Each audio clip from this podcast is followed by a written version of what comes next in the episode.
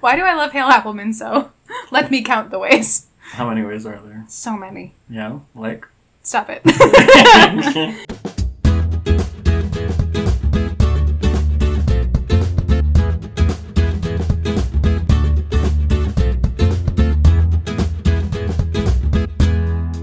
How many podcasts has it been since we mentioned Hale Appleman? The count is now at zero. it was at one, and now we're back at zero. It has been zero podcasts since we mentioned Hale Appleman.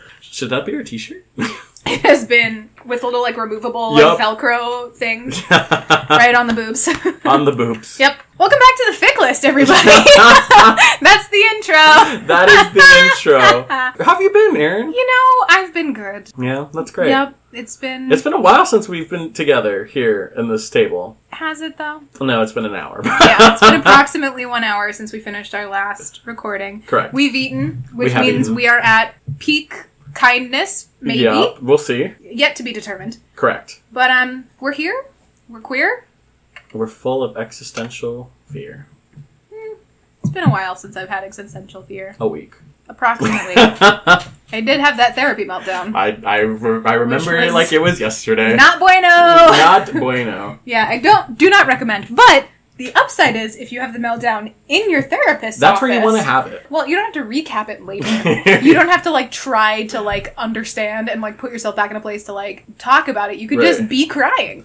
All right. Uh, anyway, we have a whole thing to talk about that has nothing to do with therapy meltdowns. Correct. Unless that's our tag this week. It's not. Oh. Do you know what our tag is this week? What's our tag? Smut. Smart. the opposite of therapy meltdowns. well, Or is it? Or is it, friends? you be the judge. It depends on what smut we go with. This is true. Because, you know, I thought you were going to send me the smuttiest of smut, and you did not. And I feel swindled and bamboozled because I sent you smut. You you were the smut queen. yeah! I toned it down! Whoa. This was a like one that I was like, well, this has a little more plot than I think is a true smut fic, but like, okay. Okay, well. And then I read yours, and I was like, fuck you, Alan!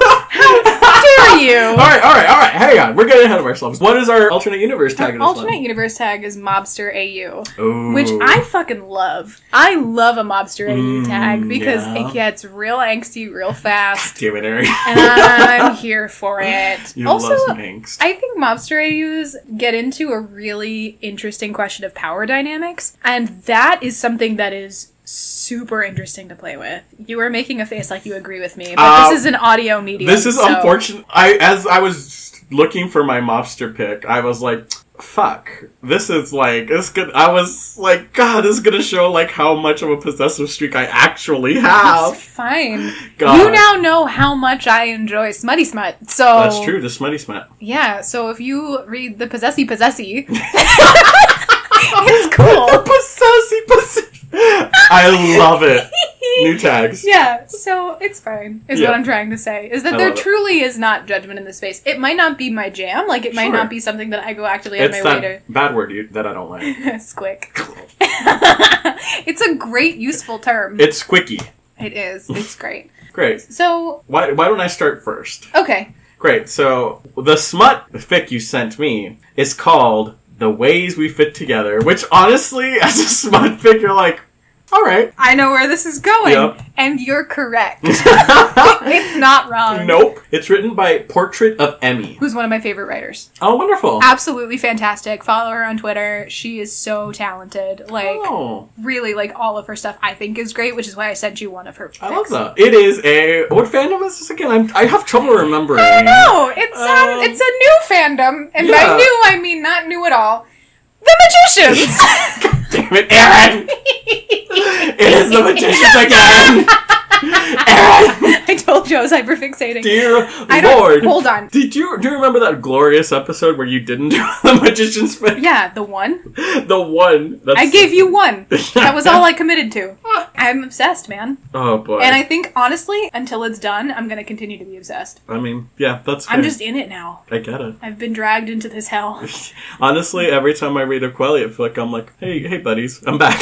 Are you, are you okay? Yeah. The answer is still no. yeah. I am eating popcorn in the background of their narrative. Yeah, it's a lot. So, the ways we fit together, it's an archive of our own. The summary reads The thing is, sex is a good way to pass the time. Sex is good in a pure base animal way. It's a thing his body wants, another body, warm, close, wet, tight around him. Elliot had missed sex in the year before Quentin kissed him on the mosaic. He's missed solid masculine bodies for longer than that. It should be something simple, a biological function, but it's not. It's not because Q spread out and open for him is the most beautiful thing Elliot's ever seen. Sex and love in the mosaic timeline. It's a whole like thread of one shots. Yes, Which is kind I- of helpful to I know. did see that, yeah. So I'm going to start by saying, in the author's notes, the author writes, "It could loosely be considered a sequel to A Year in the Life, which I assume is the piece before this, Mm-hmm. but you absolutely do not read, need to read that first. I felt like I did. Oh, okay. I- Did you read it first? No. Or did you read the I, other one? I, I was halfway through before I realized, oh, I believed her when Mm-hmm. she said I didn't need to read the first one. I was halfway through and I was like, I'm not going back. It's too late. Here's the problem. I think you don't have to read it first if you already know the magicians. Yep, that's exactly what happened. I was like, what the fuck is this mosaic they're working on? What? Ha- I, I was like, Despite the fact that I've told you the story 12 times now. you haven't told me about the mosaic! Oh my god, yes I did! No, yeah, I didn't. That's the whole alternate timeline quest where they fell in love and grew old. I thought that was like a moment. No. That's like a whole They lived a whole life in an episode. It was like a bubble episode. But they went on that alternate timeline thing, and it was like literally they grew old together. It was like a 50 year thing that happened in a day. The episode is called A Life in a Day. I don't like this. Tough shit. Give it compliments right now. God damn it. Well, I didn't know that. I know. Why is that so confusing? I was like, where are they? Where's Brakebills? Why is this so agrarian? Where is Margo? Where is Todd? Julia, my friend. I know. It's just them. I was very confuzzled for It a long is. time. Eventually, I, I it was like I felt like I was holding the reins to something, right? Like a horse. And then eventually, I realized that it was too wild, and I had to let go and just like ride the horse however I could. Which is the that is a bad metaphor because you don't ever let go of these reins. You don't let go of the horse if you don't want to fall off. But I like I had to at some point just be like, I don't understand it, and that's gonna have to be fine. You're just along for the ride, Exactly. which is fine. Yeah, it was very well written. It was wonderful. It was very hot. I, Uh-huh. The whole time I was like, "Ooh, it is hot in here." So Uh, good. this one played so well to the like possessiveness, Uh-huh. like my possessive nature. I, I like, know you well. I was like, I'm oh, getting at you. I'm getting oh, at what you boy, like. Mm-hmm. I, I love this. Yes, uh, there was even a little like a little bondage toward the end. I was like, and you know what the funny thing is, Erin? As I was reading this, I was like, I know this is not as hard as she goes. Nope. And then you give the little bondage at the end. I was like, all right, I see her being like. Yeah. here it is. So one thing to know is that there is a sequel to this, like a direct sequel to this, Mm. where they push the bondage even further. Amazing. it's really fucking hot. So I was like, I'm gonna send you this, and then hopefully you'll just read the sequel. so let's actually discuss this fic. So it's in the Mosaic timeline, and kind of starts off. Uh, they they take turns every day to like try to find a pattern. There's a lot of flirting, and or the overarching thing for Elliot in this fic is that he is afraid of how much he likes or loves Quentin. And I was like, oh, I love when that happens. Like whenever, like anything that Quentin does, and he's like, oh fuck, I'm fucked. When Yep. fics do that, I'm like, Yeah. perfect. When he's like, oh no. Yeah, so the, the fic starts. Uh, it's Quentin's turn at the mosaic, and Elliot's watching him, and then Elliot proposes a game of truth or dare. Yeah. And at some point, Elliot says dare, and Quentin tells him, "All right, I dare you to fuck me." And Elliot's like, "Okay, sure, hundred percent." Yeah. And Quentin's like, "Whoa, whoa, whoa, wait, hang on, I was kidding." And it's like, "Well, too late." So they bang up against the mosaic. Yep. And apparently they hadn't done it that, that way before. It was Yeah. they had always But they like have had sex. This is not Yes. their first time. Correct. So that was I was like, oh great, interesting. The smut's out of the way, but there's more story to go. Well, I also like that in this Truth and Dare game, Quentin does that sort of as a throwaway line, and Ellie's like, "All right," and pulls him over to him by the hips, and he's Yep. like, "No, no, no, no! I have to like do the mosaic. Get off! Stop!" Yep. And he was like, "You should know better than to play gay chicken with me," Ah, and yeah. which is my favorite line in fanfic, maybe of all time. And then that's maybe an exaggeration. It's Yes. just a really good line. And so he's like, "Okay, fine." And then the next time, Quentin is like, picks truth, and Elliot's like, "Oh, you think you're gonna get out of it?" And he's like, "So what was your first time like?" That's right. And he was like, God, Jesus Christ, Elliot. and so they answer. And Quinn's like, first time with a guy or with a girl. And Elliot's like, I assumed I was there for your first time with a guy in reference to the drunken threesome that they had had, which I told you about in season one. Do you remember this story? nope, but I'm Great. happy not knowing. They had previously had a drunken threesome. God damn it! Stop it. Erin. Um, and then Elliot's like, I like genuinely assumed I was there for your first time with a guy, and Quentin's like, Nah, like nah, bro. I just had like really shitty experiences in both regards. And Elliot's like, it should have been better for you. And that's kind of a moment where he was like, I'm going to take care of him. Yeah. In a way that is like profoundly just not about easy sex. It's like Quentin deserves better. Erin, this is not a smut fic. It is a porn with feelings fic, but they do smutty smut mhm. all the time. This is why I was like, I thought I was pushing it in terms of being a little more feelingsy than true smut because this is not true smut. We're not talking about me right now. All right, fine, whatever. Then it just kind of goes into uh, some more snippets of them living together and more sex. Next time, it's like it's raining out, and Elliot's out working on the mosaic, and Quentin's like, "Come inside, it's raining." And they It like, is a big thunderstorm is rolling through. "Yep, Get the fuck inside. the big boom is happening. Yeah. Come inside, please." and Elliot like runs. Yep. He's like, all right. Yeah, and Quentin's like baking bread, and not as well as Elliot, obviously. Mm-hmm. And then they're like cuddling on the couch, and then they have sex that is like not penetrative. It was wonderful, and like Mm-hmm. oh, that it was so hot. I loved it.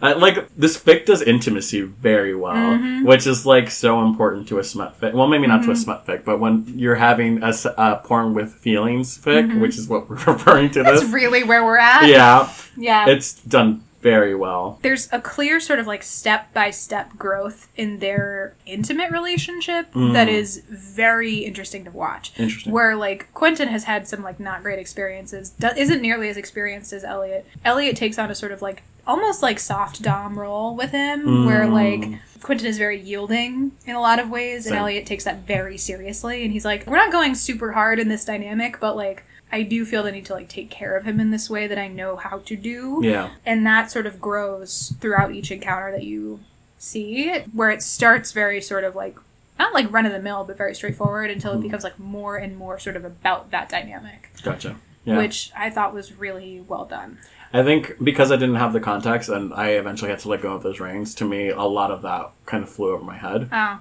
Like, it, I was just along for the ride, got it and it was fun. see that was like my favorite part of this Yeah, well, I am not hyper fixated, so that's fair it's also very healing guys I, I can it. tell. it's very It's very interesting that every magician's fix you send me, the author notes are always like, "Fuck the finale. This is about they're having their happy ending." I was like, Jesus, everyone's giving them a happy ending, which I love. we're all like he's not dead he's getting dicked down on the regular by elliot uh, which is way better Heaven. yeah, just do it. Just just go for it. We've also kind of collectively decided that this is the dynamic between the two of oh, them. 100 percent. Where Elliot is a little bit more dom and Q is very like sub. Yep, and we love there it. are a couple of fics where that's reversed in an interesting way, but I think collectively that's sort of what we've decided on. the fandom has the chosen. fanon, you know, path forward is that. Yeah. Then there's an interesting part where Quentin is making jam. Well, they're making jam together, I love the jam scene. Sorry. And- Continue. and Elliot's thinking about like apparently Quentin has just come out of like a really bad like depressive spell, mm-hmm. and that's you know unfortunate, but it's really interesting to see.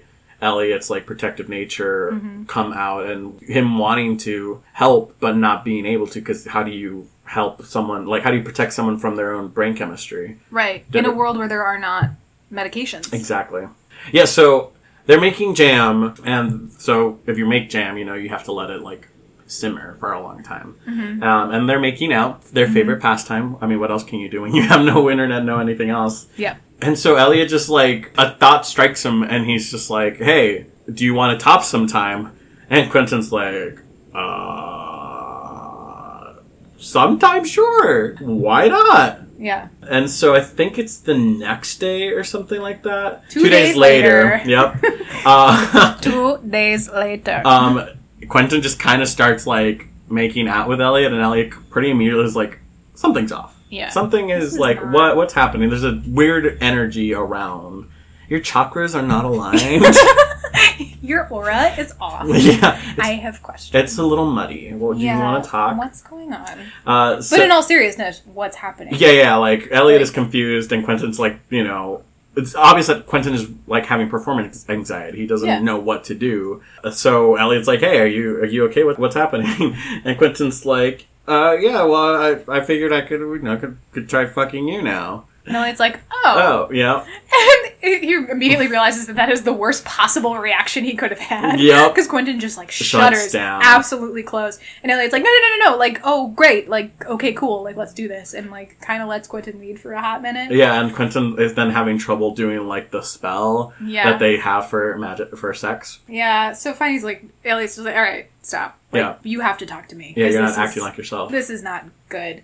And Quentin immediately was like, he really like storms off because he, Elliot does say that he says, you know, you're not acting like yourself, and his immediate reaction is like, who am I acting like? Because this is the most like myself I've ever felt with you, which is kind of brutal, like for Quentin Yeah. specifically. Like that is a look into his insecurity Same. in a way that is like really vulnerable and like him lashing out, and he was like, Retweet. you know, meaning a complete disaster. Mhm. And Elliot's like, oh no, because Quentin Oh, like dear. storms off, takes off out of the cabin, and Elliot's like, uh, uh oh. oh. But he can hear him like futzing around outside on the mosaic, so Yeah. he knows he hasn't lost him completely, but he doesn't really know how to fix it. So he cycles through a lot of like, uh, what do I do? Mhm.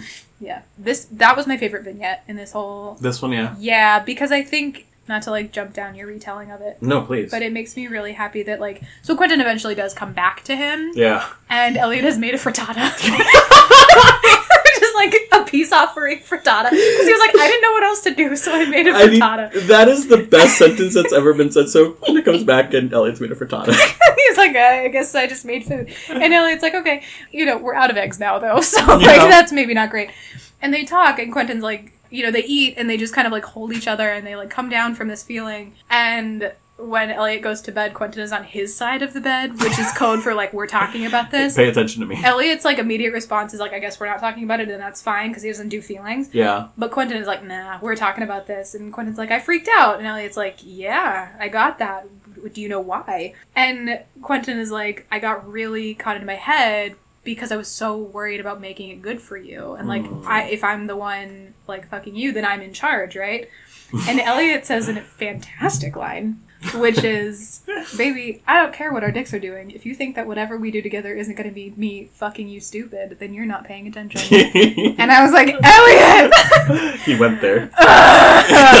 you beautiful, beautiful man. True. And then he basically walks Quentin through topping him, and it's super romantic. And it's beautiful. Yeah, Yeah. it lovely. like goes really well. Like Yeah. it was just, it was nice to see a smut fic that talked about the like, awkwardness sometimes. well, yeah, when it like doesn't go well, like when it's not easy, and you have to fight for it in some ways. And I also really appreciate the power dynamics of Mhm. like Elliot saying, "Well, yeah, I'm gonna bottom, but I'm still in charge." yeah, and that works for us, Yeah, and that comes from a place of like trust, because Elliot has to trust him too, in like reciprocity in a real way. So I thought that was a really wonderful I did like that. real life sort of. This is always like a, a landmark when you're reading like long fics, Mhm. where like, and they've been having sex and it's always been the same dynamic, and then Mhm. eventually they're like, "Do you want to try switching?" And then you're like, "They're in love." Something has happened. exactly. Like, it's "Oh monumental. Goodness. Yep. Yeah, yeah, That is a that is a really good one. You're right. I love the frittata. The frittata that lived in infamy. It saved their marriage. Honestly, God. Uh, and then the last vignette is uh, is the BDSM one, where yeah, it's like super light bondage. yeah, Super light. it's an all right intro to BDSM. Quentin's first time being tied down. Baby's first bondage.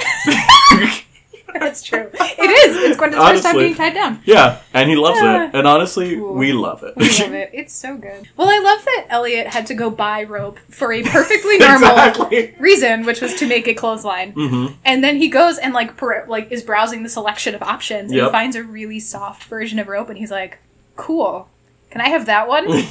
And the person's like, "Yeah, sure, fine, whatever." So he comes home with it and he's like, "Hey, Quentin, I have rope for the clothesline." And then Quentin's like, "Great." And he's like, "I also have other ideas." And Quentin's like, "Like what?" And he just like loops the like rope around his wrist and he's like, "That's my idea." And Quentin is like, "Fuck yeah, I am down. I'm here for it." and he was. And he was so down. And they talked about it first, which I thought was like Yes. really great. And showing the sort of like, you know, Quentin was like, I've never done this before. And Elliot's like, Well, I have done this before. I have found it super overwhelming in the past. So Mhm. it's not something I do very often, but I would like to with you because I trust you. Right. And so they're sitting at the table and he's like practicing knots on Quentin. And Quentin first is like, Oh, this is fun. Yeah. And then slowly he's like falling into what I would call like subspace Yeah. where he's very like into it and he's like, oh, this is cool. And Elliot's like, I knew it. We I right. fucking knew it. He was like, I knew this is where this was going. and the collective magicians fandom were like, I fucking knew it. yeah, and everyone's like, we knew this was what Quentin wanted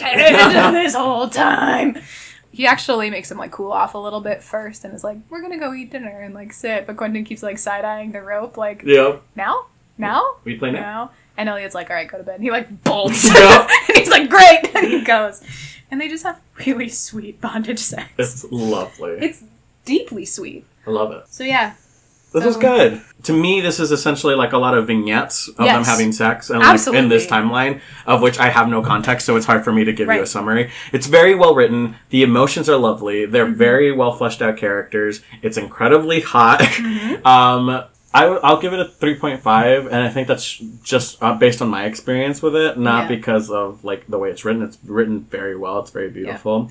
I know we don't both rate them, but for me, this is a solid 4.5. We, so we please do know, not rate if, them. if you are a Magicians fan, if you know the context of Quentin and Elliot, and if you're looking for really nice Quentin Elliot smut, check out Portrait of Emmy's work, particularly this thread, although there are multiple fics that she's written that are really, really great in terms of like having this dynamic, which are made better if you actually know the show. All right, All right, let's y'all. talk about the one I sent you.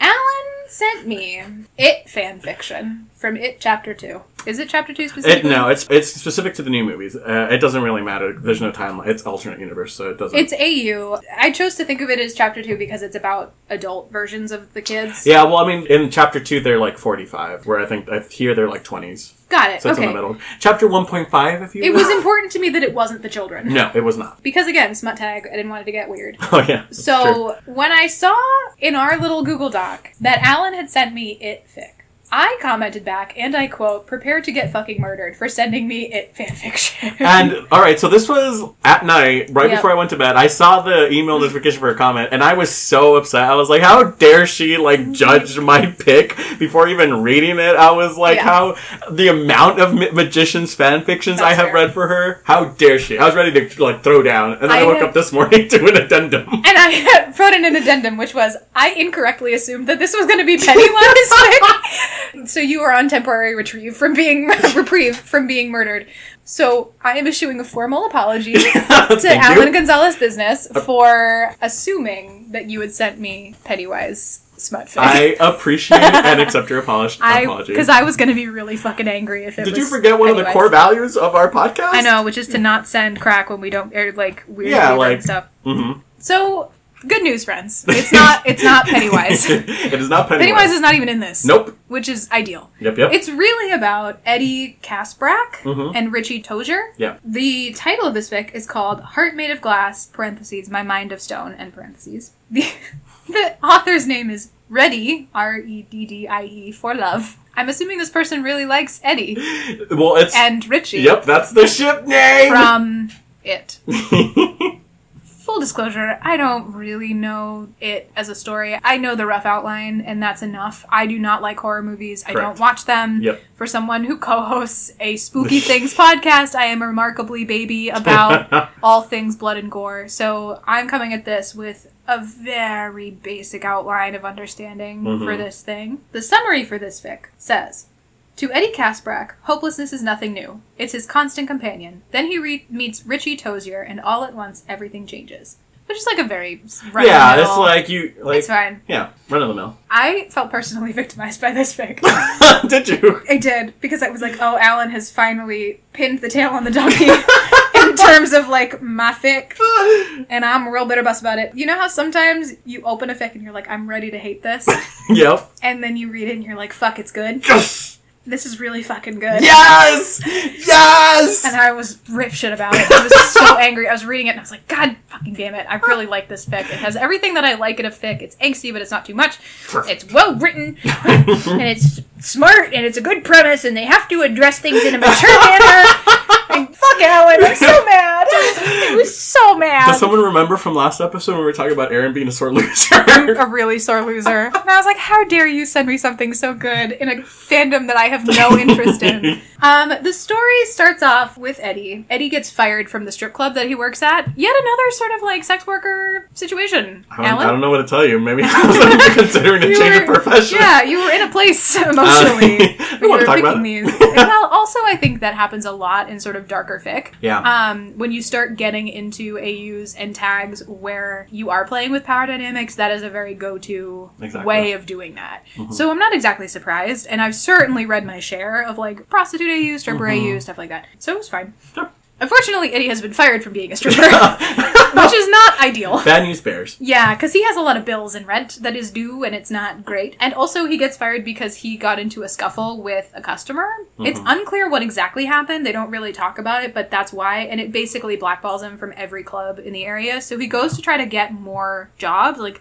the next day, he goes out and talks to people and is like, "Hey, can I come join your strip club?" And they're all like, "Well, why did you get fired from the last one?" He's like, "Because I punched a customer," and they're like, "Get out."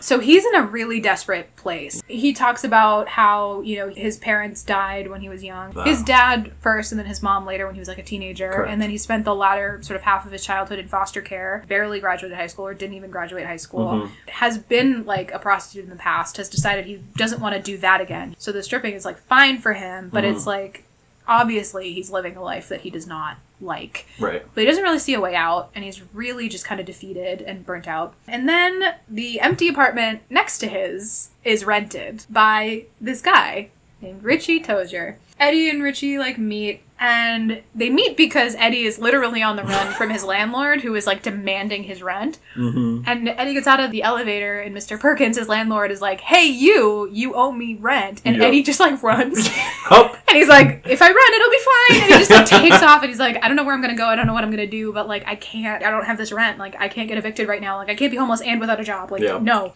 So he ends up sort of ducking into the laundry room and Richie's there and he like kind of hides him behind the door or whatever. And Miss Perkins is like, Did you see a neighbor run by here a minute ago? And Richie's like, Nope, didn't see anybody. Weird. Nope. And Mr. Perkins is like, mm, I don't believe you, but I can't prove that you're lying to me. right. And so Eddie looks up and is like literally like huddling in a corner in the laundry room, and that's how Richie and Eddie meet. And he just like Eddie looks really dejected and just like absolute kicked puppy. Mm-hmm. And Richie's like, "So what was that about?"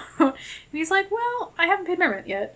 And Eddie gets really defensive too. He's like, "But I'm going to pay him." He kind of starts pushing him away. And Richie's like, "I'm not judging you, dude. It's fine. It is what it is. Like."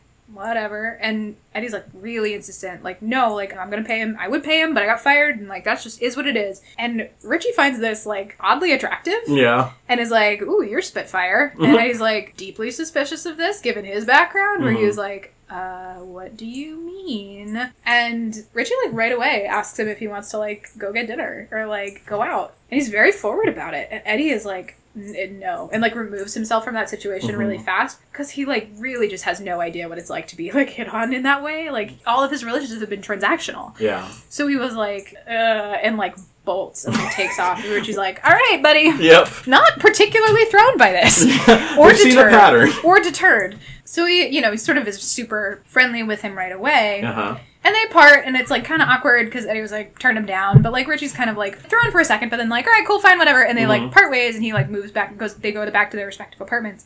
And then the next day eddie's landlord shows up and walks up to him and is like get over here and eddie's like Ugh, like very ready for that to be the moment where he gets evicted. And his landlord is like you may have gotten away with it this time but one it needs to be in check like a check. I don't take cash because lord knows where you got cash from. Mm-hmm. and also pay it by the date it's due or like i'm not going to give you any time next time and Mhm. don't tack it to my door like actually hand it to me like a man Yeah. and eddie has no idea what he's talking about because he has not paid his fucking rent he's like what so he like thinks about it for a second and he kind of just takes it for what it is and he's like okay like temporary reprieve not gonna fuck this up for myself in this moment but like what is happening Mm-hmm. and then he looks over at richie's door and he's like there's only one other person who knew how much rent i owed Yeah. it's this guy.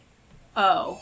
And he is consumed with anger because to him, it's a moment of Richie basically putting him in debt for something. And in Eddie's experience, the way that you pay that debt is through some sort of sexual favor. Right. And he was like, "Oh, she doesn't have actually interest in me. Mm-hmm. He was paying in advance." So he goes and like shoves Richie and like has a like fight with him where he's like, "Well, where do you fucking want me then? Since you've already bought me." And he's really mad about the overstep and fair. I think that Yeah. like I think that's a perfectly fair. Like I would feel very weird if someone did that for me. Yeah. So they have this whole like fight, and Eddie is super super angry. Yeah. And Richie realizes how much he overstepped mm-hmm. and apologizes, but doesn't like take it back or anything. And they like. This isn't the birds, it's it! Different horror movie.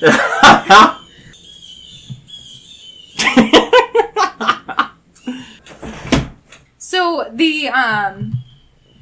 Still loud. It's fine. It's gonna have to be fine. yeah. So Richie sort of back steps a little bit and it realizes what it was for Eddie. And he's like, Has no one ever done anything nice for you in your life? And Eddie is like, Nothing is free. And it won't be the first time I've worked off a debt. And Richie's just heartbroken by that in a way that he did not intend to cause harm like that, but he also recognizes that the impact of what he has done is actually quite significant. And Eddie like runs out before they have any resolution to it. So they're left on these like blowout fight. But he comes back to it like a couple days later or whatever. And they're kind of forced to because Eddie went out for groceries and got a bunch of like really cheap food from the dollar store and then came back and Richie was like, Hey, and he's like, I realize why you're upset. I was in the wrong to do that to you. I didn't think about how it would make you feel, honestly.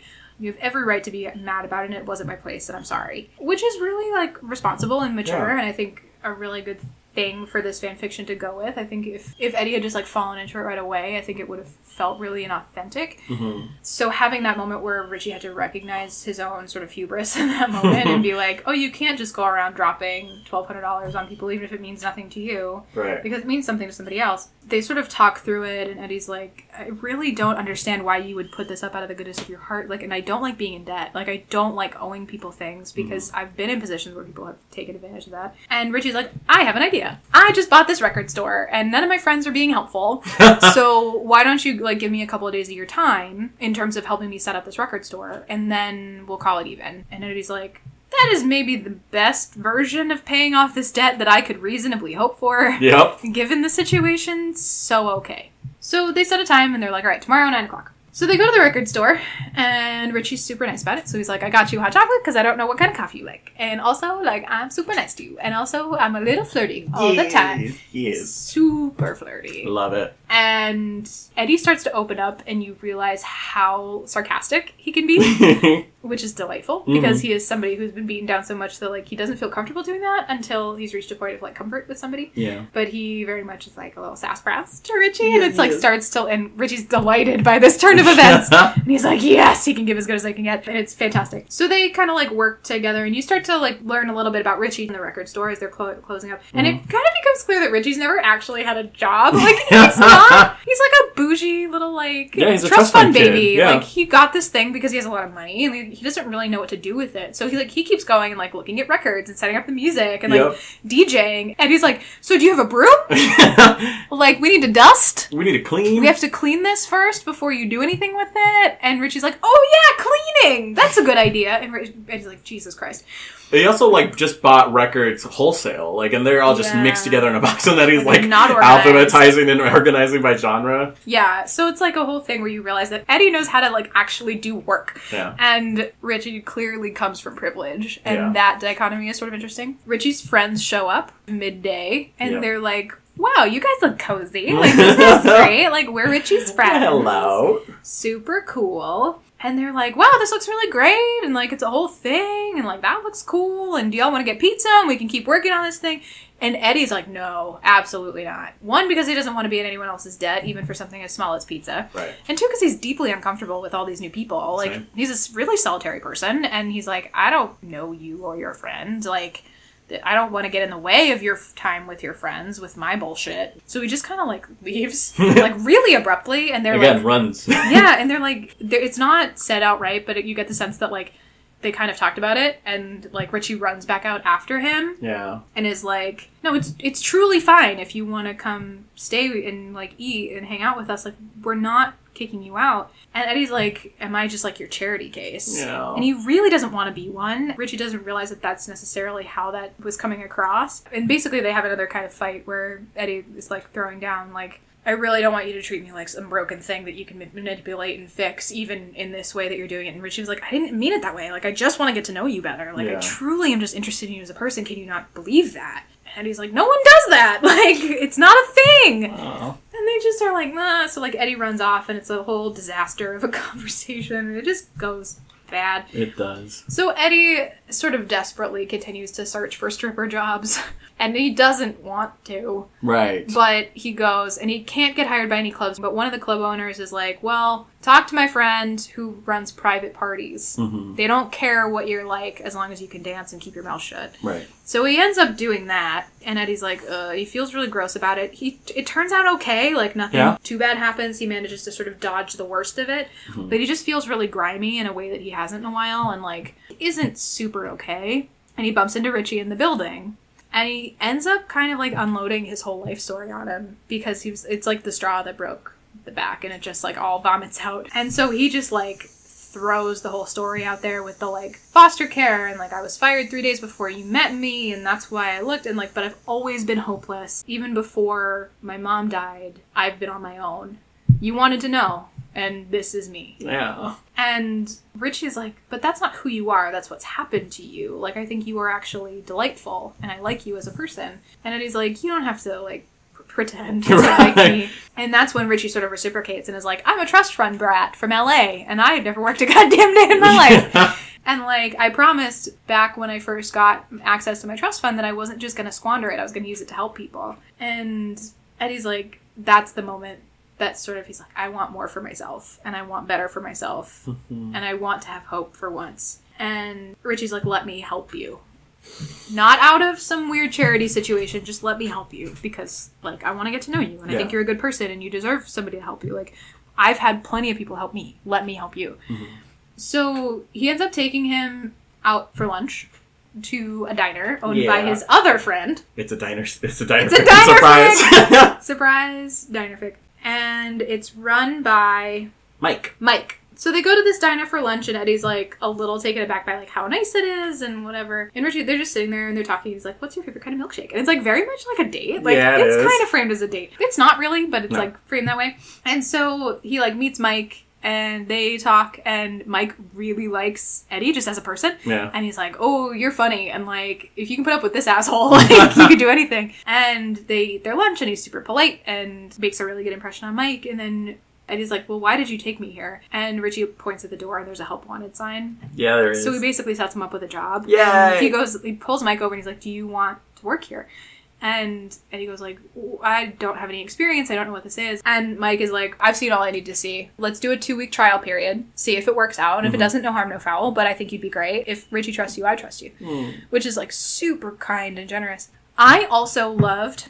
I was very worried that the way that this author was going to do this is that he was going to get a job at the record store. Me too. Yeah. I and I that's what was was going to happen. so glad that that didn't happen. Yeah. Because I think if that had happened and if they hadn't addressed it, I think it would have been a really unhealthy dynamic Right. because Eddie is so concerned about not owing Richie. Richie. And I think if you work with someone, if they were then to like have a relationship, it would have soured the whole thing Right. because then it would have been a whole like owing question Yeah, again. That's a good point. So I loved that Richie either recognized that or just like knew that that was a bad idea and had him work somewhere else so they could have a relationship. It was so smart. Yes. Well done. Good job, reddieforlove.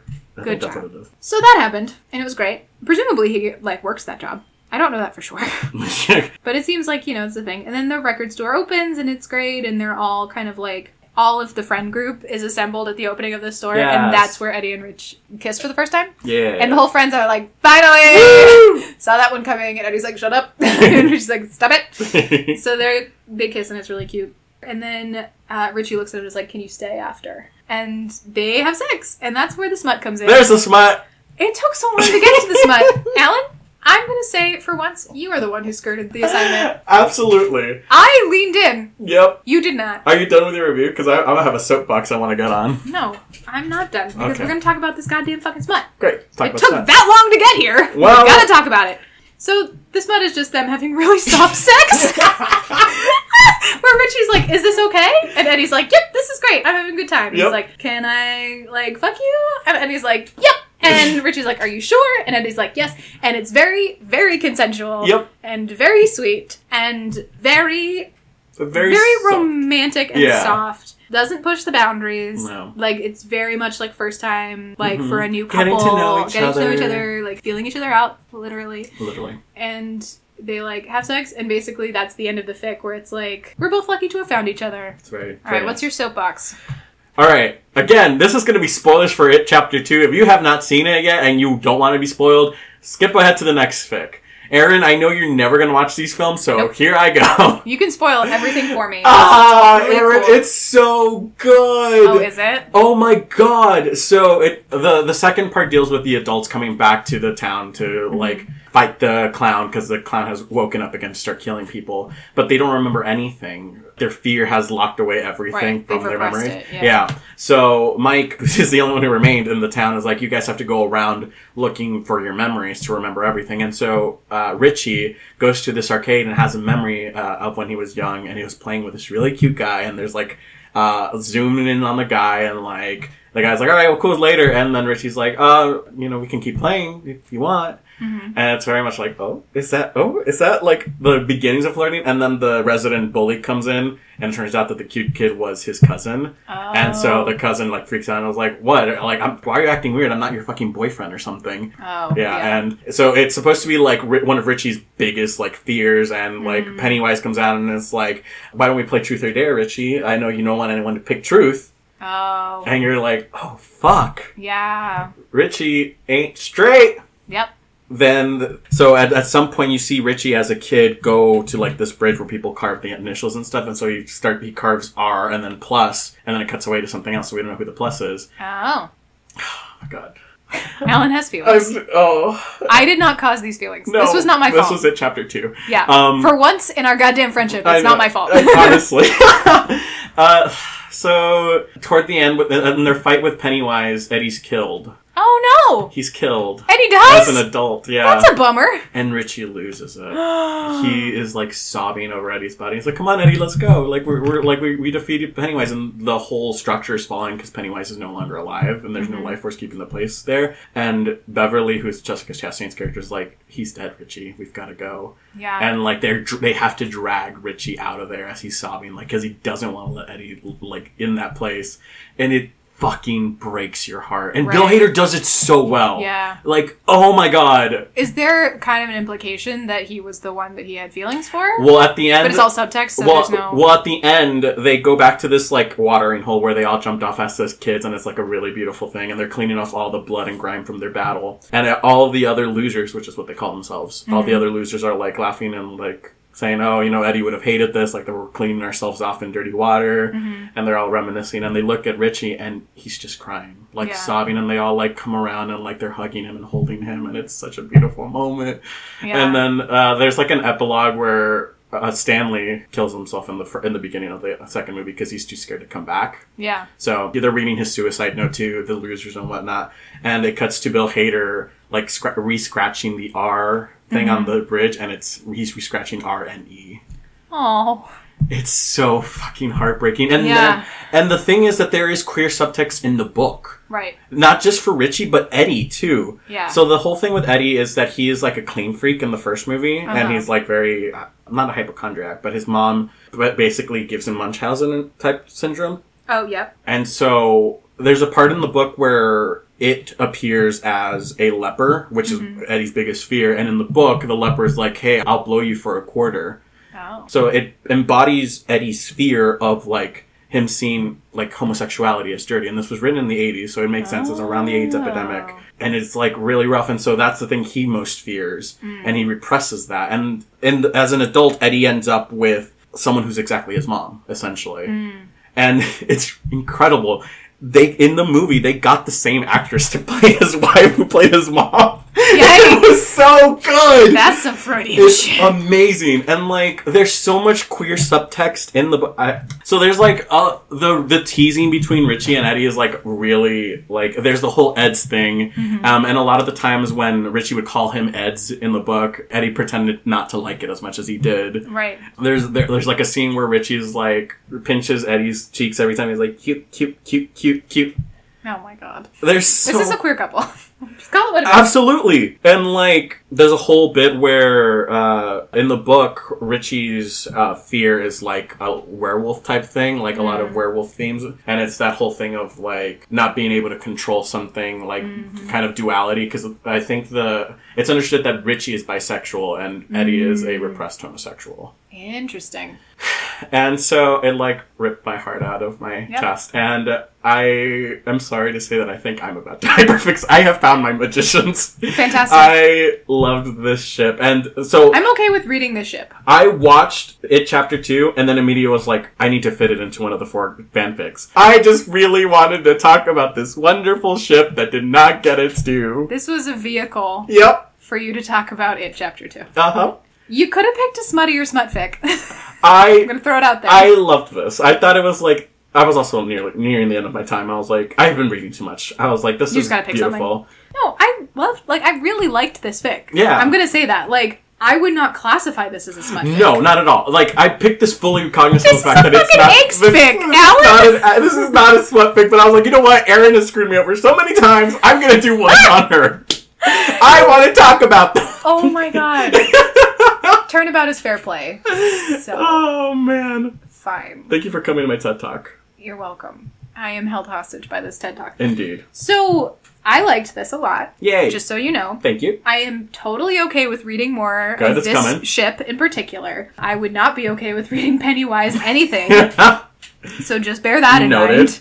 I thought it was really, really good, really well written, really well done. I think it handled very mature themes in a way that resonated as sort of realistic and mm-hmm. also thoughtful and like. Like, Mm-hmm. yeah. frankly, it was great. I would Thank rate it God. like a solid four point three. Thank God. It was good. I was so nervous. This and the Overwatch one, I was so nervous about. I like this one a lot more than the Overwatch Oh one. yeah, hundred percent. Yeah. But like, I'm I was so nervous you were gonna have a negative reaction. So the fact that there was a negative reaction, I'm like, all right, that's a win. Uh, Okay. so I, I guess this podcast has just become now uh, the magician slash it chapter two fanfic reading. I think we have very similar frameworks for hyperfixations in some ways because we both are really focused on unfulfilled queer narratives Yup. In a very real way in a feel way that I think to both of us feels very important and very like personal. Yup. Where like I was personally victimized by this and I'm mad about it and I have yeah. feelings. So I feel like I mean it makes perfect sense to me that the two of us because I have been seeing articles and stuff where I was like I kind of laughed because all the the headlines were like Oh, Pennywise is not the gay Howling. well yeah it was like it is surprisingly anti-queer and I was like yeah it's it guys. He's a fucking murdering clown. Of Yeah. course he is. God, people are so, okay. So again, you're not gonna watch the movie, but the movie starts with one of the most horrific scenes I've ever seen in cinema. Yeah. It's a gay bashing scene, the murder of Adrian Mellon, which happens in the book. Um, and it's the lovely gay couple at a like county fair. And then these like homophobic pricks see them, follow them out of the fair, and then hold down the boyfriend as they beat the shit out of the other one. Yeah. And then they throw him over over the river. I watched it and I sobbed. yeah. It is horrific. yeah. And people were so like up in arms about it, like, how Mm-hmm. dare you, like, and all this stuff. But it's like it's part of the fucking book. Yeah. Like this is not a surprise. People like were up in arms because like, oh well, Pennywise. Like people were appropriating Pennywise as like a gay icon alongside Yeah. the Babadook, which was ridiculous because Pennywise was never anything other than a fucking murdering clown. Like it's it's so stupid. I'm so angry. I understand that you are having real feelings right now, but also you just very seriously said a thing that was like so outlandish. Um, what I do think is a valid criticism, and I think it's important that we talk about it. It's Yes. both in sci-fi and in horror. Queer representation is non-existent. Correct. So when you're talking about a really brutal murder scene or suicide of a queer character or gay bashing, any of those things, that is the only queer storyline that exists in those genres. Right. So it can be incredibly frustrating when you are once again a dead queer for shock and awe, even when it makes sense narratively. I that would be the argument I make. Uh, to me, it makes it's necessary for the narrative, Right. And I I don't think that people see that. Right. But I think you can hold both things in truth. Right. I think both of those things can exist without necessarily contradicting each other That's fair. because I think actually elements of the magician's storyline like earlier like not quite the Quentin one but like when Eliot had to kill Mike that was queer violence like that was a queer storyline that ended in death but it felt like a really important narrative arc for Eliot it didn't feel forced Right. but you could make the same argument Yeah. that it was once again like the one queer character Yeah. having a death thing. true. So I think those two things can exist simultaneously Mhm. without necessarily contradicting each other, and you can recognize that as a whole, a genre falls into certain tropes, Yeah. and still recognize individual narratives as being well done despite those tropes. Nice. Yeah. If that makes sense. Well said. Thanks. Cool. I try sometimes. Every now and then. You know we're only halfway through this. Oh, e- 100%. episode, right? yes. Let's just breeze through the next one. yeah, let's just uh, swoop. Great. So, AUs. Now, AU. are you all out of things to feel about it, chapter two, for now? Oh, for now, yes. For Thank now. you for the addendum. Okay. Great. So, our mob AU, the fic you sent me was And Let Your Colors Bleed and Blend with Mine by elseclack on Archive of Our Own. Mm-hmm. It is a Brooklyn Nine-Nine fic. I knew you were gonna drag me. I knew you were gonna drag me. I knew you were gonna drag me. I knew it. But, but, but, it's good. It's the same. T- you sent me the same two fucking fandoms. Episode nine. I, I saw it on the dock, and I was like, "She's fucking with me. This cannot be real." Nope, it's real. Be glad the magician's one isn't done yet because there's a work in progress that I almost. Dear Lord. But I was like, this is the Mob AU that is done, that I have in my bookmarks, that I think is really well done, that I think Alan will like, that I have things I can talk about. It just so happens to be Peraltiago going my mind. it is what it is. Deep breaths. I'm gonna try to send you to other fandoms the next time, like really hard. But I just- you. I can't Yeah, make any love so Dear Lord. Be kind to me. Oh man. So the summary reads In which Jake and Amy are New York's most wanted, or so he thinks. Amy's actually an undercover cop meant to take him down. Except it's a year into the assignment, her fake feelings for him are a bit too real, and she just can't imagine turning over his big misunderstood softie to the feds. It's a fine summary. It tells you what It actually tells you more. more than you should. happen. Yeah, yeah, agreed. So the fix starts with Amy Santiago, and this is, takes place in January, and she is called into Holt's office. Uh, the FBI are looking for someone to infiltrate the McLeans, which is the name of the of the group that Jake infiltrates, right? In in between seasons. Mm-hmm. Yep. I'm glad I cut that. To infiltrate the McCains, specifically The McCains? McLeans. As in the senator? You Mc- said McCain's. Nuh-uh. Yes, you did. Nuh-uh. Play the tape. You you sent me to Brooklyn and fix one after another. Shut up. You still said McCain. Continue. to infiltrate the McLeans. Thank you. And they think that she's the right person. Of course, Amy Santiago is like, absolutely, I will. Sign me the fuck up. I will infiltrate this mob so quick. yep. And they show her like a blurry picture of Jake Peralta, and she's like, I can get that asshole. And so uh, they meet at a bodega where Jake Peralta's like talking to the bodega lady and Yeah. next to the magazine rack, and Amy's just like scooching closer bit by bit, like, oh, I'm looking for a magazine. So she places herself right behind him so that when Jake finishes his conversation with the bodega woman, Mm-hmm. he turns and steps on her. Yeah. And she's like, oh, ow. And he's like, I'm so sorry. Are you okay? And she's like, I'm fine. Yeah. blink, blink, blink. Uh, and then he, he straightens and her breath catches. He's ridiculously handsome. Yeah. I was like, okay. it's Sure. Andy Samberg, but sure. Yep.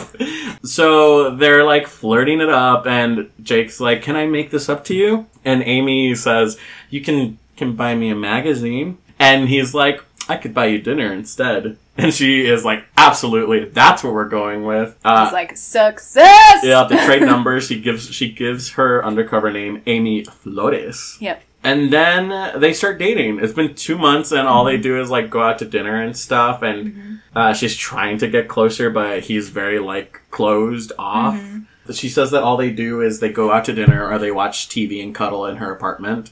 And while they're doing that, one night they're making out and they're like cuddling and stuff. Someone breaks in, And Jake immediately gets up, pulls out the silver little gun, and he's like, "Listen, motherfucker!" And it turns out to be this guy called the Vulture. It's the vulture from the show. Fuck me, dude. I just not remember who the? Vulture is. I just remembered. For anyone who doesn't watch the show, Holy if you've shit. seen the That's commercials right. where the guy, it's like an insurance and like, Yeah. hi, I'm Chaos, and he's like, I'm a raccoon hiding in your house, and like, I'm a I'm a 16 year old that just got my license, and like, it's that guy. Yup. That actor plays the Vulture, who is like a complete douche canoe of a I cop who swoops in and forgot. steals their cases from them after they've done all the work and then claims all the credit for it. He's also like a misogynistic prick. I So- forgot. I knew that the vulture was something. I was like, just can't remember whomst. And now I do. Fuck. All right. Well, so it's the vulture, Mm-hmm. and uh, the vulture works for Jake, and Jake is like, if I ever see you like come like near her again, I will kill you. And we're like, all right, uh, my bad, sorry. And then Yeah. walks out, and Amy is like. Perfect, and she like throws on the like scared eye, and it's like you're not telling me something. Like, Yeah. what do you actually do? Why do you have a gun? Yeah, I have questions. yep. But I don't really because I'm an undercover cop and I know exactly yep. who you are, but I'm acting. and I mean, and she's kind of shook. She is a little Sure. shook. Yeah, I mean, in the way that anyone it. would. Yeah, Yeah. because I mean, someone broke into her apartment. If she had, Yeah. if Jake hadn't been there, I mean, I'm sure she could have taken care of herself. But right, but she might have outed herself as an agent. exactly. So then Jake goes into explain. He's like, "Let me, please, give me a chance to explain." And she's like, "Oh, absolutely." Yeah. A hundred percent. Then Jake goes into his life story, talking about how his dad was one of the original bosses to the McLeans, Mm-hmm. and then eventually he died in the shootout, and the remaining bosses were trying to groom him to become his dad, and his mom was like, "Don't do it. That's stupid." And he was like, "You're right. That is stupid. I won't do it."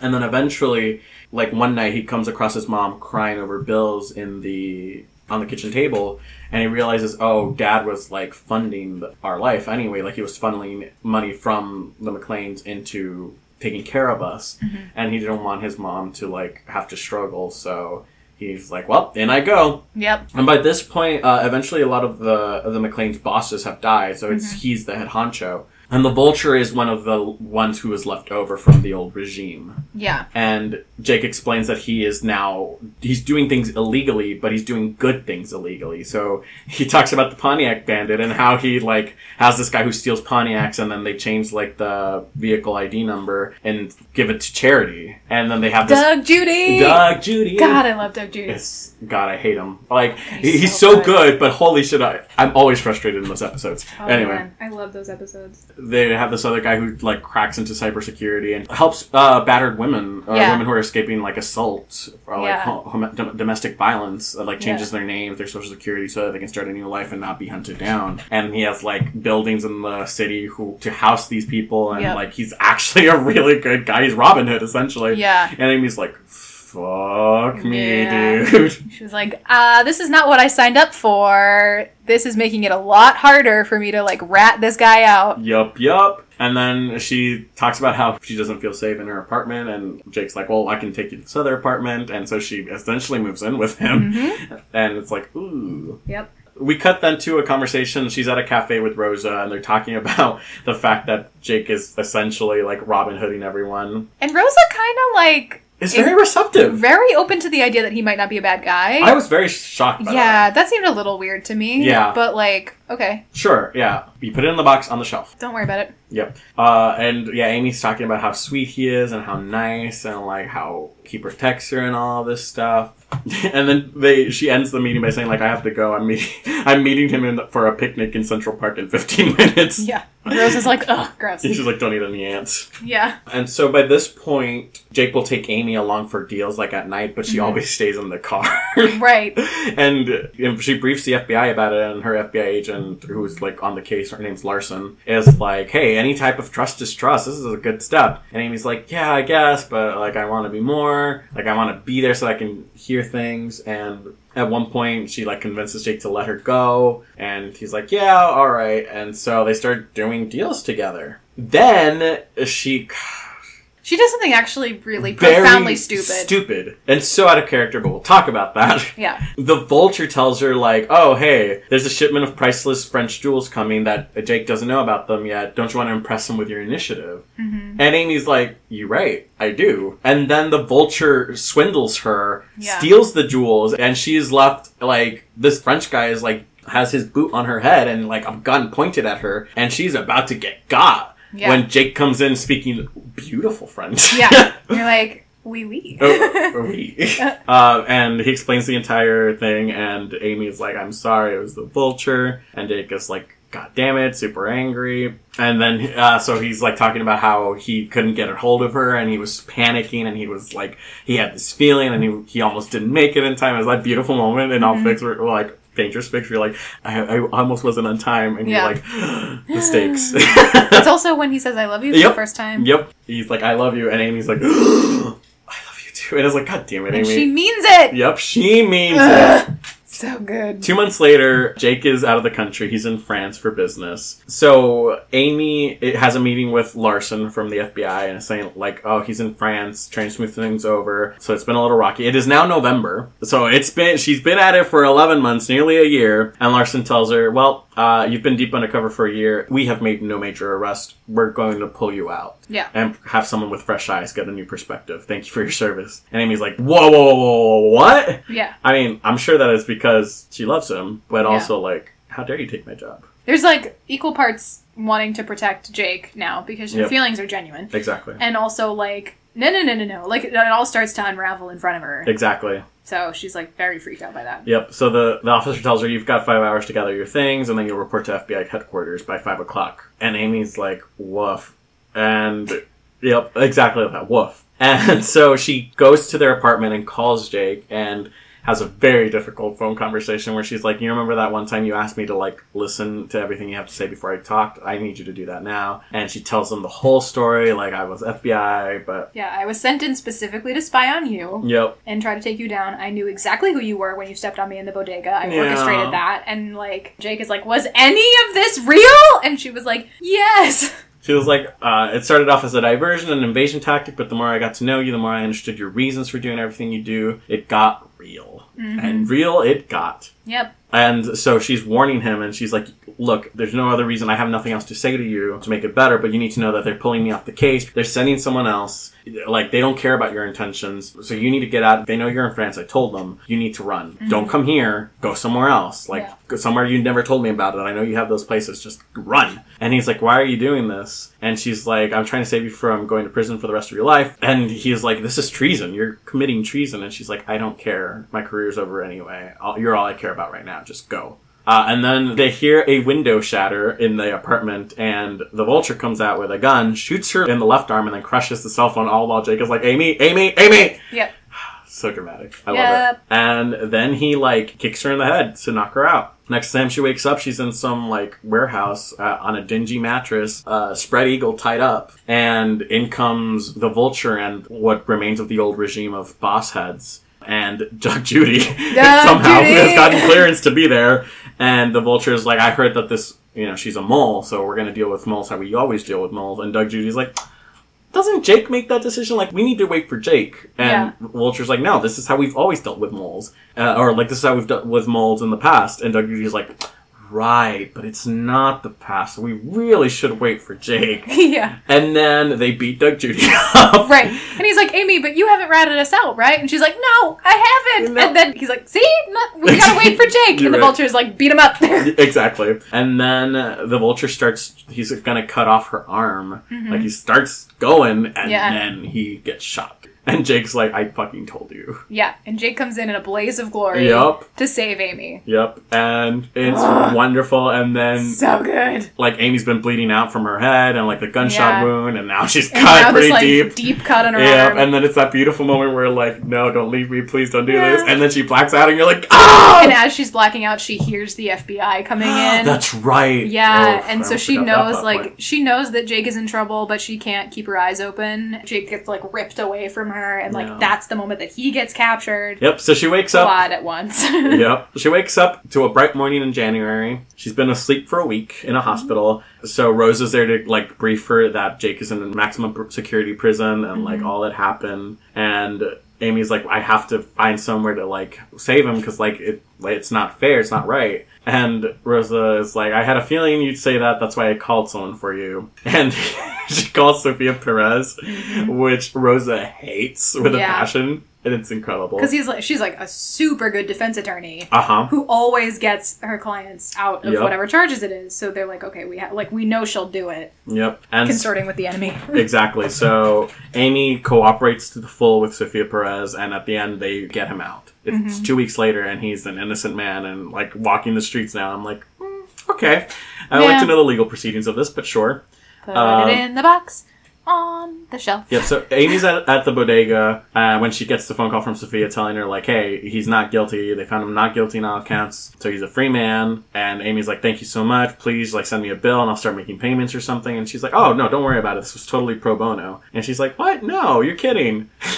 and like, "You don't have any idea what this is going to do for my career. Yeah. I've already gotten a dozen messages back at the office." Yeah. And so she's at the bodega and she's like feeling all empty and stuff because she doesn't know where Jake is. He's been out for 15 minutes and hasn't called her. How dare he, despite the fact that he probably doesn't have a phone. But anyway. Yeah. And then she bumps into someone next to the magazine rack and it's Jake. And he's like, I came to thank you about everything. Like, I know you got Sophia Perez. He's like, I, I, I'd like to repay you for, for some, like, if you'll let me. And she's like, you could buy me a magazine. He's like, or I could buy you dinner. And she's like, I could be persuaded to go to dinner. And they live happily ever after, presumably. Yay! It is unclear whether Amy Santiago will still be a cop and Oh. whether Jake Peralta will still be a mobster. But, you know, that's a question I'm for another guessing story. you don't go back to the FBI after that. Oh, that's a good question. How Amy got away with what she did, I have questions about. So, kind of that is my like my only gripe with the Yeah. story. Well, maybe not only gripe, but one of my biggest gripe with the story is everyone seems really out of character. Mm-hmm. Like, there's no way in hell that Amy Santiago will ever commit treason. Right. Even like towards Jake Peralta, I know. she might hesitate a little. Right. But, She'd be real sad about it, but she was like, I guess I'll come visit you. Exactly. There's Yeah. no way. Oh, I'm with you. Yeah, and like Rosa was too accepting of that. Yeah. I was like, "There's no way that Rosa wouldn't have been like, you're an idiot. Stop. Yeah. Don't sleep with him." And Jake was too suave. Yeah. I decided that it was an AU and I didn't care. yeah, I got that feeling.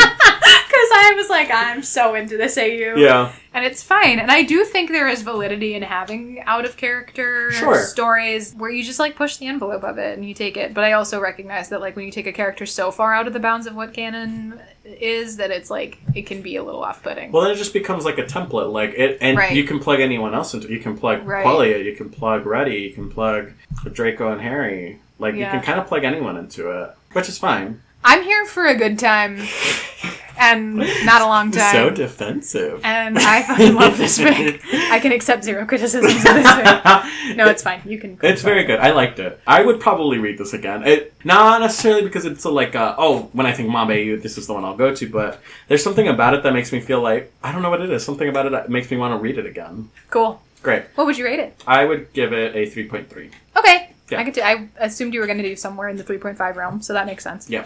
Yay! Yay! What a good time. Yep. All right. The mob AU you sent me is a return to form. It's a return to a fandom we haven't seen in a long time. It's been a second. for Mr. Alan. It, it has been a, a nary a second. It is an X Men fanfic We we love it. starring Eric Lehnsherr Yep. and James McAvoy. Character name, actor person. Yep. Canonically, James McAvoy. It is called The Replacement Telepath by WhyMrSpook. we are on a roll with these fucking names These today. author names were killing it. I'm sorry, we peaked at Butt Casino though, which might have been last episode. we shot our, la- our low too early. We did. We went too hard, too fast, Yep. and we never quite reached the same. Yep. level of success. Yeah. But I'm here having a good time, so it's all good. That's all that matters. The summary of this fic is I'd like to employ you, Professor Xavier. I appreciate you have a busy schedule, and I would, of course, compensate you for your time and effort. Charles knew he should say no outright and walk away. He was sitting opposite a beautiful but deadly man who could ruin his reputation or get him killed. But Eric liked him, and he could sense it, and he was nursing a whiskey and looking at him like he was a prize. In spite of himself, he found that he wanted to be won over. Which is an excerpt summary. I feel at this point we all know how we feel about excerpt summaries, so I don't have to reiterate myself. It's true. It's not a terrible excerpt to choose. True. It does set up pretty well. The premise is that it is an AU, but they still have powers. Yes. So, you know, Charles Xavier is still a telepath. Mutants are Um, still a thing. Yeah, mutants are still a thing. Um, Eric Lehnsherr still has the like metal Mm-hmm. mutation thing where he like speaks to metal or something. I don't know what he does.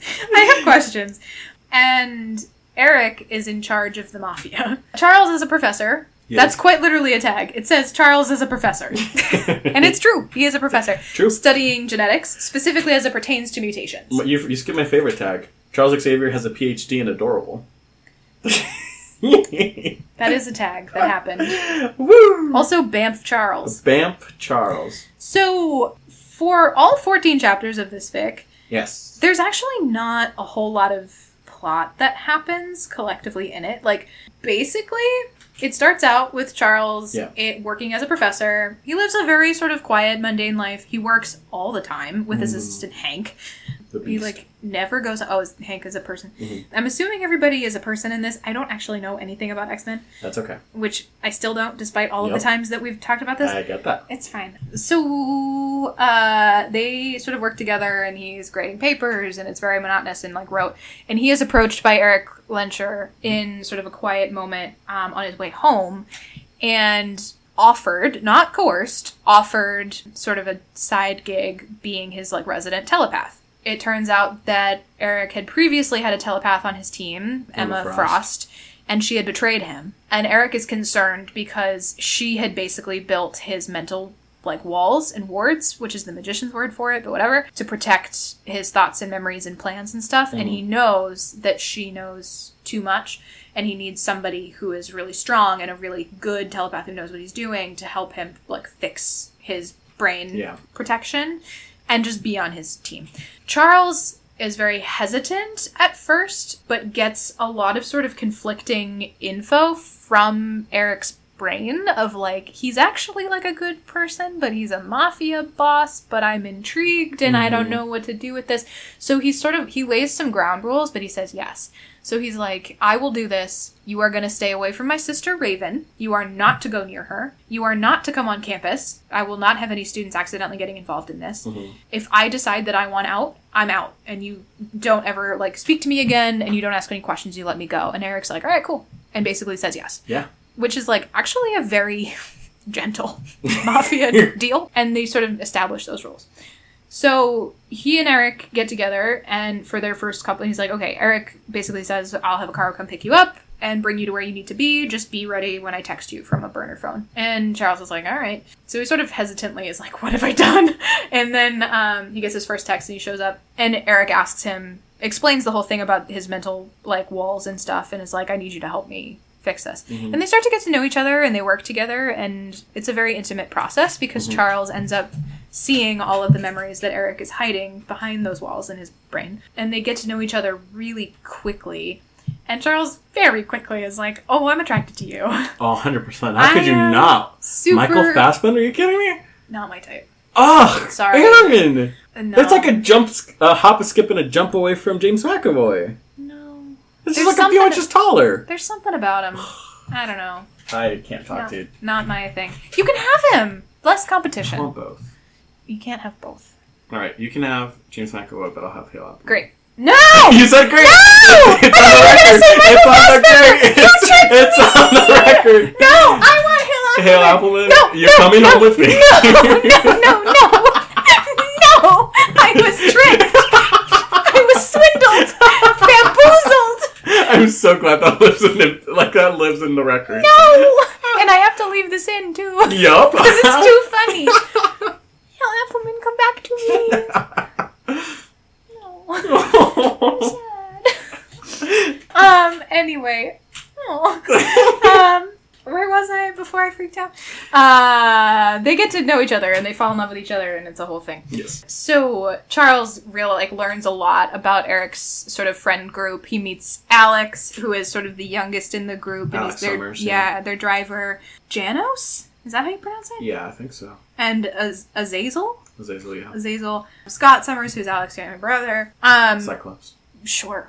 Angel is somebody in this. Angel Salvador Yep. meets everybody, starts to get kind of integrated into the group, And at one point or another during they're like they have these sessions where they're working through his walls and all this kind of stuff. Eventually, their first kiss happens when they're so they're they go to this restaurant to Oh, like work right. because he has lent his room to one of the guys in his That's mob right. who's like injured basically and he's like well we can't work in my room like i normally would and they Oh, sort because of- Angel's in his bed. That's what he Yeah. says. And Charles is like, wow, okay. yeah but it's actually because she's hurt hmm so they're at this restaurant and then they finish the work that they're going to do like they've reached a point where they're actually kind of like done with this Yeah. like rebuilding of the walls and charles kisses eric like really aggressively at this restaurant and eric is like the one time we're not in my bedroom with easy access to a bed is when you kiss me like So the good. fuck dude like i'm Love super it. into this but like come on so that's how they get together and that's how they start tentatively dating hmm so from there, they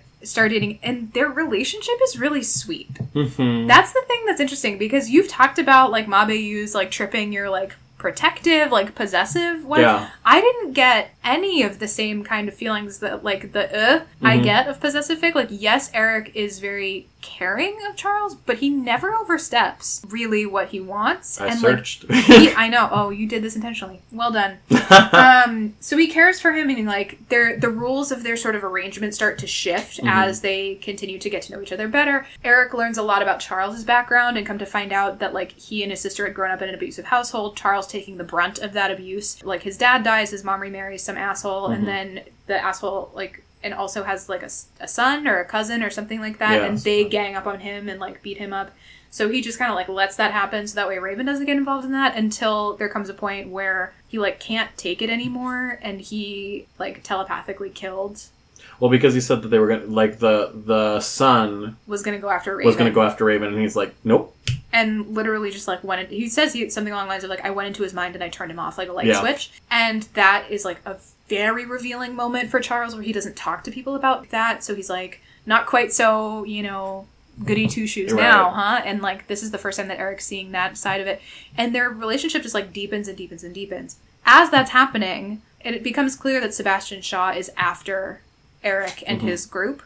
And they're trying to get at him through Charles by like threatening Charles and threatening to go after his family and sending increasingly sort of like menacing threats mm-hmm. against Charles and stuff. And Eric is doing everything in his pow- power to protect Charles and Raven. And Sebastian Shaw has Emma Frost, Yes. so like they're always two steps ahead of Eric. Yeah, and Emma knows basically everything there is to know about Eric's group and uses it to her advantage. And she has no qualms being really terrible and like being really manipulative. I mean, she's not as disciplined a telepath as Charles is, but she is also more dangerous because she's more willing to use it for torture and like evil. And Charles tries to be more pacifistic.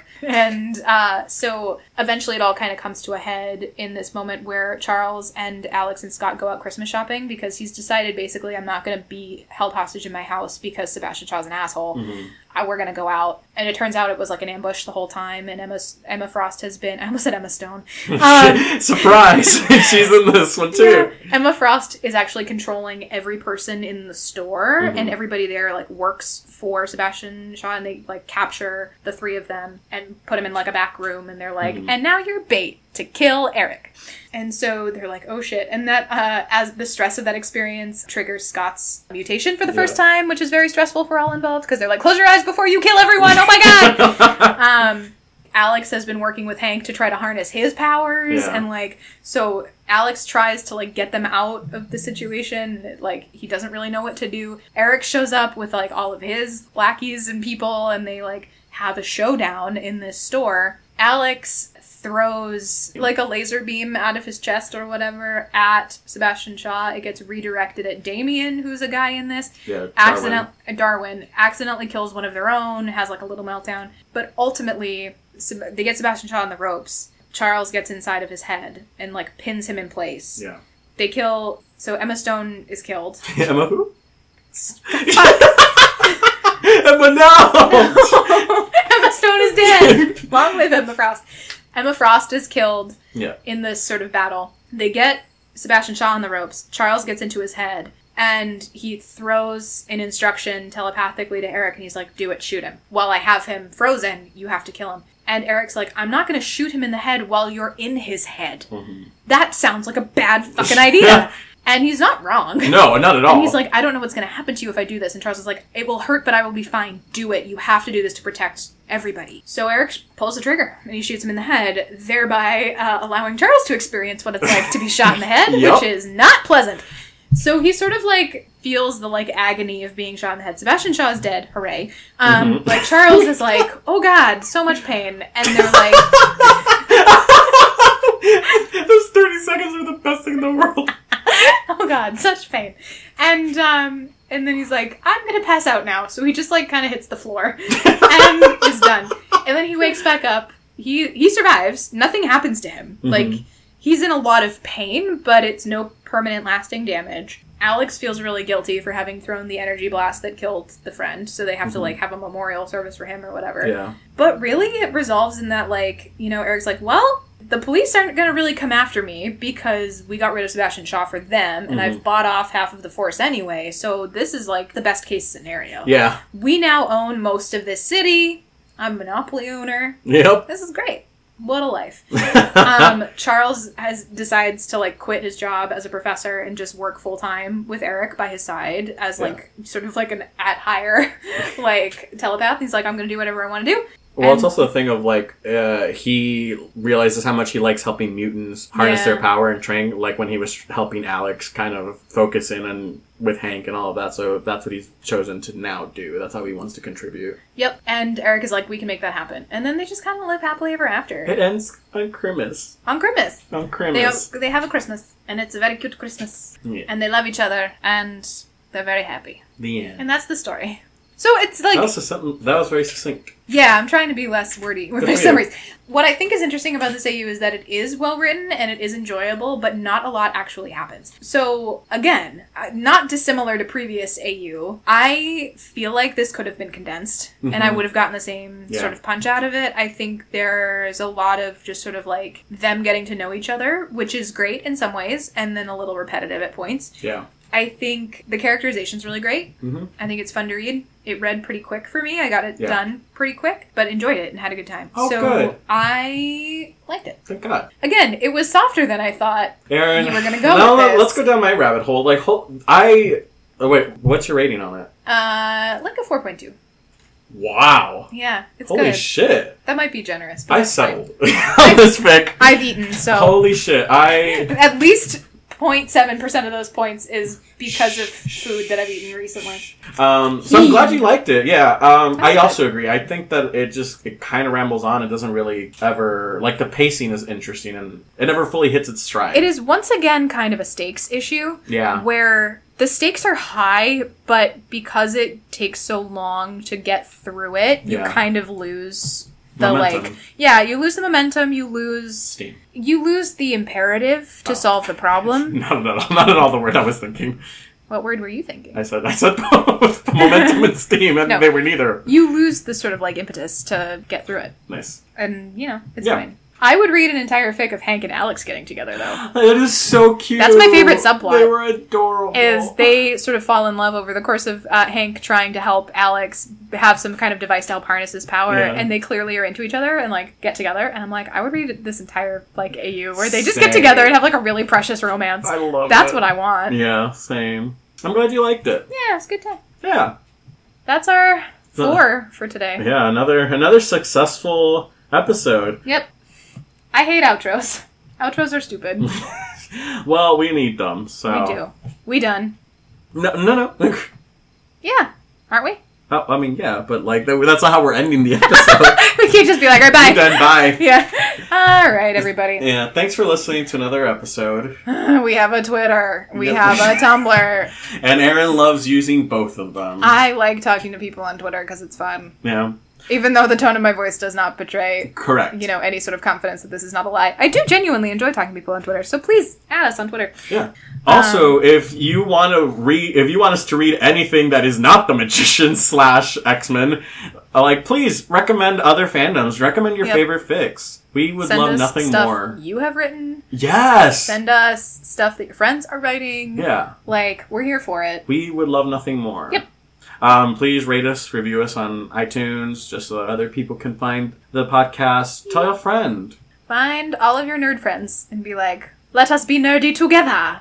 have a have a listening party. Have a listening party. yeah. Maybe not the smut episode, Oh, though. well, how smutty was it? Really, we failed that time. I sent you great. it was smut. porn with feelings. That was not smut. It was smut. that was not smut. I will not take this from someone who sent me the tiniest bit of smut. I, I am co- the difference here is that I am copying to the fact that I did not send you smut. You were like, I sent you smut. It was vignette after vignette of porn. It feelings. Just because it has feeling doesn't mean not it's not porn. smut. Smut is like pure sex from beginning to end. It can have a little story, but it's mostly about the sex. You're just mad that I didn't send you the one that was all bondage. Ah, listen. you were not incorrect, but Right. my point stands. Fine. Well, this is what the second challenge I think we we both missed the mark on. I didn't miss any fucking mark, but You're sure. such a liar. You are didn't. such a liar. I okay, listeners, read read that portraitofemmy fic, and then come back at me and tell me if you would consider that a smut fic because it is hundred percent smutty. It's definitely. I mean, it is. It is smutty. It is not a smut fic. It is smutty smut. No, no, no, it's not a smutty smut. It is. It is smutty. Listeners, I need you to be on my side. No. I'm going to start a Twitter poll. Stop. I also have access to this Twitter though, so you can't. I'm going to change the password. I will change it back. No, you won't. Yes, I will. No, you won't. And with that child, with that childhood tran- tantrum, I think we're gonna sign I think we gotta go. Bye, friends. Bye. Bye. Hip hip hooray.